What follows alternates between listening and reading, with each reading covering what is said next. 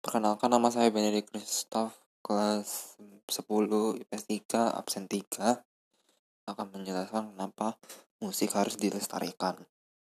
Karena musik adalah suatu mahakarya yang harus dijaga dan dilestarikan. Karena karya musik tersebut merupakan peninggalan dari ras suku kita. Musik tradisional juga sebagai penanda atau identitas kekuasaan wilayah dari budaya dari suatu ras suku kita. Karena juga sudah dipastikan ras suku dari daerah wilayah lain pun juga memiliki keunikan musik tradisional mereka sendiri sebagai penanda juga.